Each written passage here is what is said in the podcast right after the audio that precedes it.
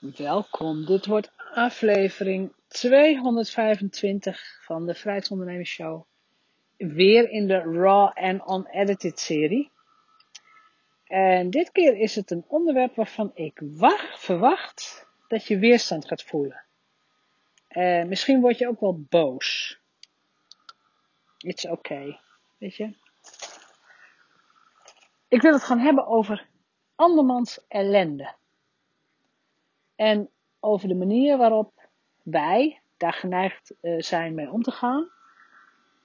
Of in dit geval ook misschien hoe jij daarmee omgaat. Of dingen die ik van mensen hoor. Of dingen die ik zie. En wat ik de laatste anderhalf, twee jaar heb geleerd van het feit dat ik in een uh, business coachingstraject zat. Waar ook de invloed van een uh, shamaan voelbaar en merkbaar was. Dus nee, ik, ik, weet het. Ik word niet gezien als spiritueel uh, iemand enzovoort.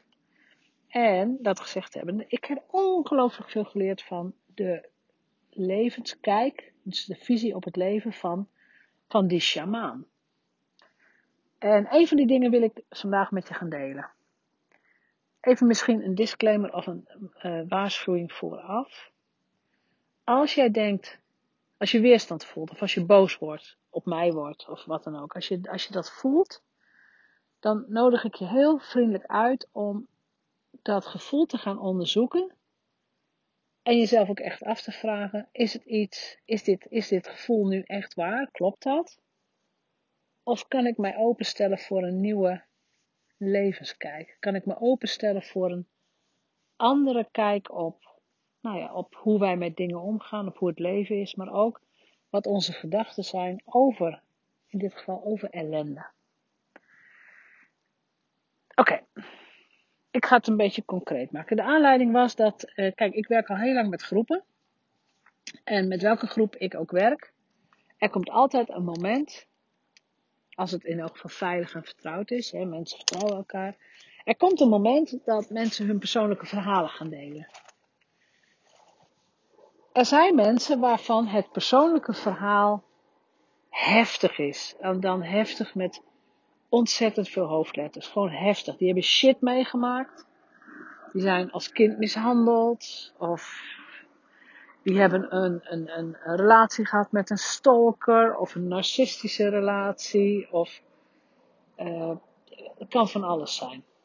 Het kan, het kan echt van alles zijn. Dus weet je, mensen maken shit mee dat is een, een, een soort levensregel. Mensen maken shit mee. Als je naar jezelf kijkt, ik bedoel, ik weet niet hoeveel shit jij hebt meegemaakt. Ik weet wat ik zelf heb meegemaakt. Uh, dat valt gelukkig allemaal wel mee. Gelukkig, ik heb, ik, laat ik het zo zeggen, ik heb heel veel uh, sterfelijkheid meegemaakt. Dus mensen die jong overleden. Ook, uh, ook mensen hè, dichtbij, mensen van de familie. Uh, dat heb ik meegemaakt. Maar heel veel andere dingen. Dus uh, verwaarlozing of uh, alcoholisme. Of, nou, trouwens heb ik ook wel meegemaakt. Ja, ik heb, ik heb wel dingen meegemaakt. Nou, anyway. Mensen maken shit mee.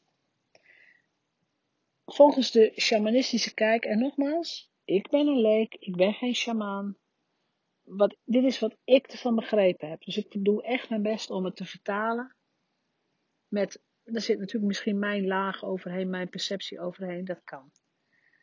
Mensen maken ellende mee. En volgens de shamanistische kijk op ellende, op dit soort situaties, zijn er twee dingen heel belangrijk. En het eerste is dat mensen onbewust hun, en nu weet ik dat je boos gaat worden misschien, maar hun eigen ellende aantrekken, manifesteren. Dat kan zijn door de woorden die ze denken, de gedachten die ze hebben. Dat kan zijn de partners die ze kiezen. Dat kan zijn de, de mensen die ze vertrouwen. Het kan ook zijn dat jij die ellende in je leven hebt, omdat de mensen die voor jou moeten zorgen, die ellende over zichzelf hebben afgeroepen. Dat kan ook. Dan kom jij in andermans ellende terecht. En nou ja, zeker als je kind bent, heb je daar natuurlijk niet altijd in te kiezen. Het tweede belangrijke wat een shamaan hier dan over zegt is, die ellende die jij krijgt, is ook precies dat wat jij nodig hebt om in dit leven weer een stap verder te komen. Je hoeft er voor mij niet in te geloven. Hè? Als je denkt, god wat een bullshit. Weet je, luister alsjeblieft naar een andere podcast. Je hoeft niet verder te luisteren. Maar als je hier open voor staat, luister dan gewoon door. Dus jij hebt net precies die ellende nodig om in dit leven weer een stap verder te komen. Met andere woorden, de ellende die jij krijgt, is een cadeautje. Ook hier mag je weer boos over worden. Maar hé, hey, het zijn maar woorden? Je hoeft mij ook niet te geloven. Maar de ellende die jij krijgt is een cadeautje. En waarom durf ik dit zo te zeggen? Uh, ten, ten, eerste omdat ik natuurlijk ook mijn eigen leven kan relativeren en bekijken. Ten tweede, ik heb met ontzettend veel mensen ook over dit soort dingen gesproken. Of hoe ga je om met de ellende? Het gebeurt je, nou, ben je slachtoffer of pak je de regie terug enzovoort. Er zijn hele boeken over geschreven, staat volgens mij elke week in de libellen wel zo'n soort verhaal. Hoe ga je daarmee om? Als je dit kunt zien als een cadeau, als je de ellende kunt zien als een cadeau, dan kijk je heel anders naar een eventuele oplossing of naar een eventuele actie of naar iets wat jij zou kunnen doen. Of kunnen denken. Of zelfs wie jij kunt zijn in deze situatie. En nogmaals, als kind heb je niet alles onder invloed. Hè? Als, als kind onderga je bepaalde situaties. Maar vanaf het moment dat je 18 bent, kun je de regie helemaal terugpakken. Kun je zelf je beslissingen nemen. Kun je zelf kiezen hoe je ermee omgaat. Kun je zelf je partners kiezen. Kun je je vrienden kiezen. Kun je woonplaats kiezen. Je kunt je banen kiezen. Vanaf je achttiende. It's up to you. En dat is iets wat ik mezelf op mijn vijftiende heel goed gerealiseerd heb. Ik bedoel, ik had op zich prima, hè, prima liefhebbende ouders enzovoort. Maar ik heb vanaf toen wel heel erg gedacht, ja, ze begrijpen niet waar ik mee bezig ben. Ze begrijpen ook niet hoe ik in elkaar zit. Is het hun taak om mij te begrijpen? Nee. Het is mijn taak om mij te begrijpen. Dus, maar toen ik 15 was, heb ik besloten, ik maak het ateneum zo snel mogelijk af. Gewoon in zes jaar. Ik zorg dat ik niet blijf zitten. Ik ga werken. Ik ga over. En ik ga, als ik 18 ben, mijn diploma halen en op kamers. Dat was het doel wat ik op mijn 15e had. En dat is ook uitgekomen. Dus de dag dat ik op kamers ging, was echt een van de gelukkigste dagen van mijn leven. Ik, ik hou er ook heel erg van om gewoon lekker om alleen te wonen. En nou ja, nu heb ik dan een gezin en man en kinderen, maar ik vond het heerlijk om op kamers te gaan. Dus nogmaals, als kind heb je dingen niet altijd in de hand, maar vanaf, vanaf je achttiende kun je 100% verantwoordelijkheid nemen. Dus als je dan terugkijkt naar de ellende die eigenlijk een cadeautje is,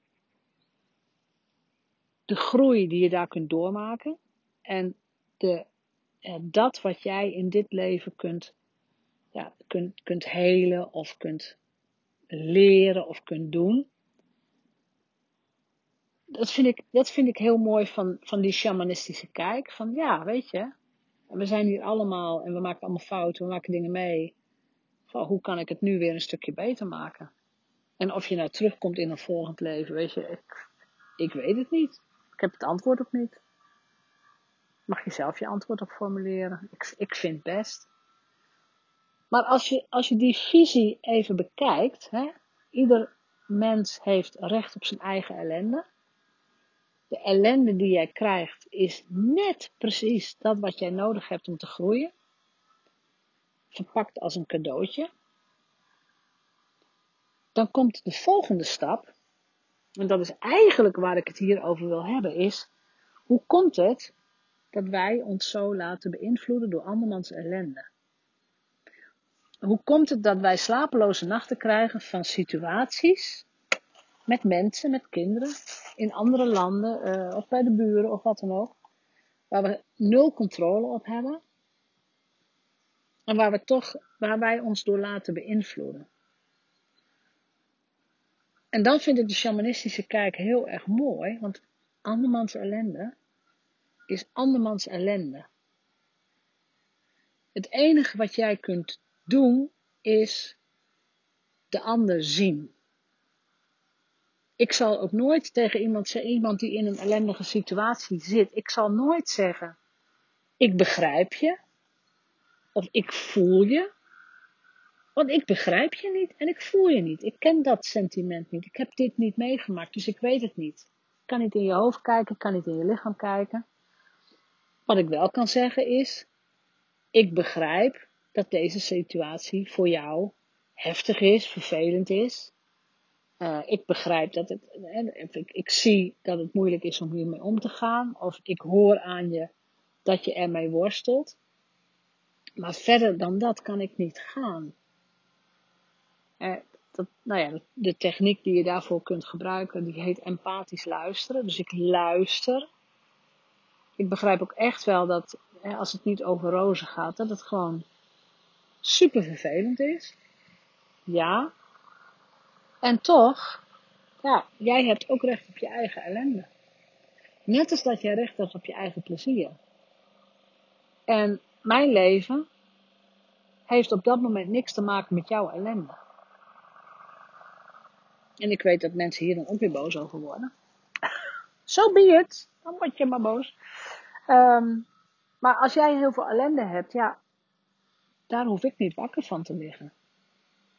En ik zal hem, ik zal hem gaan uh, illustreren. Wat als iemand anders jou diezelfde dag ook belt, of waar je een gesprek mee hebt, en die heeft buitengewoon geweldig veel plezier of geluk. En die heeft een nieuwe baan, of die heeft een nieuwe partner, of die heeft uh, de eerste klant gekregen. Die heeft iets heel geweldigs. Echt fantastisch. Het tegenovergestelde van ellende. Uh, euforie. Mijn vraag aan jou is, lig jij daar wakker van? Dat iemand anders iets fantastisch heeft? Nee. Dat gun je haar. Of hem. Je gunt de ander zijn plezier. En mijn uitnodiging nu aan jou is, en dat klinkt heel raar hè, maar gun de ander ook zijn of haar ellende. Met de goede intentie. Niet omdat jij wilt dat iemand ellendig zich ellendig voelt of in een ellendige situatie is, maar omdat je weet dat hier weer iets uit gaat ontstaan. Dat als iemand de regie terugpakt, de bullshit gaat stoppen, dat er iets gaat ontspruiten wat veel krachtiger is. En daar stopt het bij ons in onze maatschappij heel vaak, want heel veel mensen blijven hangen in, oh wat heb ik het zwaar. Ik blijf, hè, die blijven hangen in, de, ik ben slachtoffer. Dit is mij aangedaan. En een shamaan zou zeggen, dit is jou niet aangedaan, dit doe je jezelf aan. Dus op het moment dat jouw slachtofferradar aangaat, van oh, hier is iemand die het moeilijk heeft en die het fijn vindt om het moeilijk te hebben, want, en hier heb ik heel veel gesprekken over gehad, um, slachtoffer, slachtoffergedrag levert aandacht op en medelijden en begrip enzovoort. Mensen zwelgen in hun slachtoffergedrag, koketteren daar zelfs mee. Op het moment dat jij dat merkt, dan hoef je eigenlijk alleen maar te zeggen. Of je, kunt, je kunt even de situatie misschien samenvatten. Goh, ik zie aan je dat dit of dat. Um, dit en dit is gebeurd, of dat en dat. Zo kijk je ernaar dan kun je inderdaad vragen, nou, wat en wat levert het je op? Of wat brengt dit probleem jou? Of wat levert deze ellende jou op?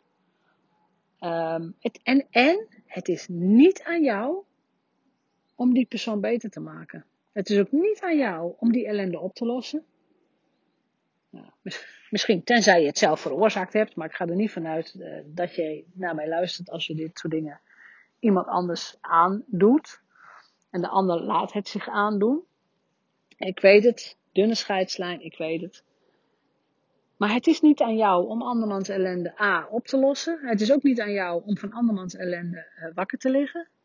Het is ook niet aan jou om de ander zielig te vinden. Want op het moment dat je iemand anders zielig vindt, voelt hij de kracht niet. Het, het is aan jou om te laten zien en te demonstreren dat op het moment dat jij de verantwoordelijkheid pakt voor alles wat je denkt en doet en voelt, dat er een andere identiteit in je ontstaat. Oftewel, voorbeeldgedrag, rolmodel, hoe je het wil noemen.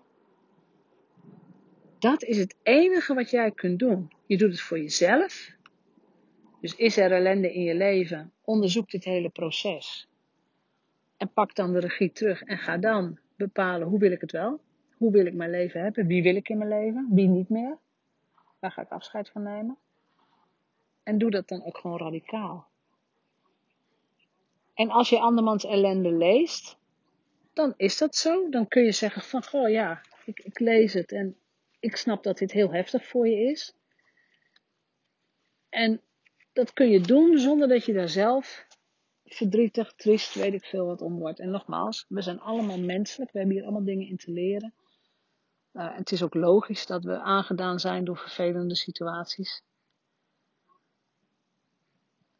En toch, andermans ellende is andermans ellende. En ik, ik heb zelf het gevoel dat dit best een controversiële podcast gaat zijn. Dat denk ik wel. Dus op het moment dat je weerstand voelt of boos bent of vindt, oh, een dikke onzin Jeanette. Prima. Hou ook die emotie gewoon lekker bij jezelf, hè. Het is niet aan jou om dit aan mij te ventileren. Het is niet aan jou om mijn woorden, woorden te beoordelen. Het is aan mij om mijn woorden te beoordelen. Het is aan mij om mijn waarheid te spreken. Het is aan jou om je eigen waarheid te spreken, zonder dat je andere mensen afkat of afkeurt of veroordeelt of kwaad spreekt. Want, ik zei het al eerder, wat jij een ander wenst, wens jij jezelf. En ik wens mezelf een rustig, vredig, harmonieus leven.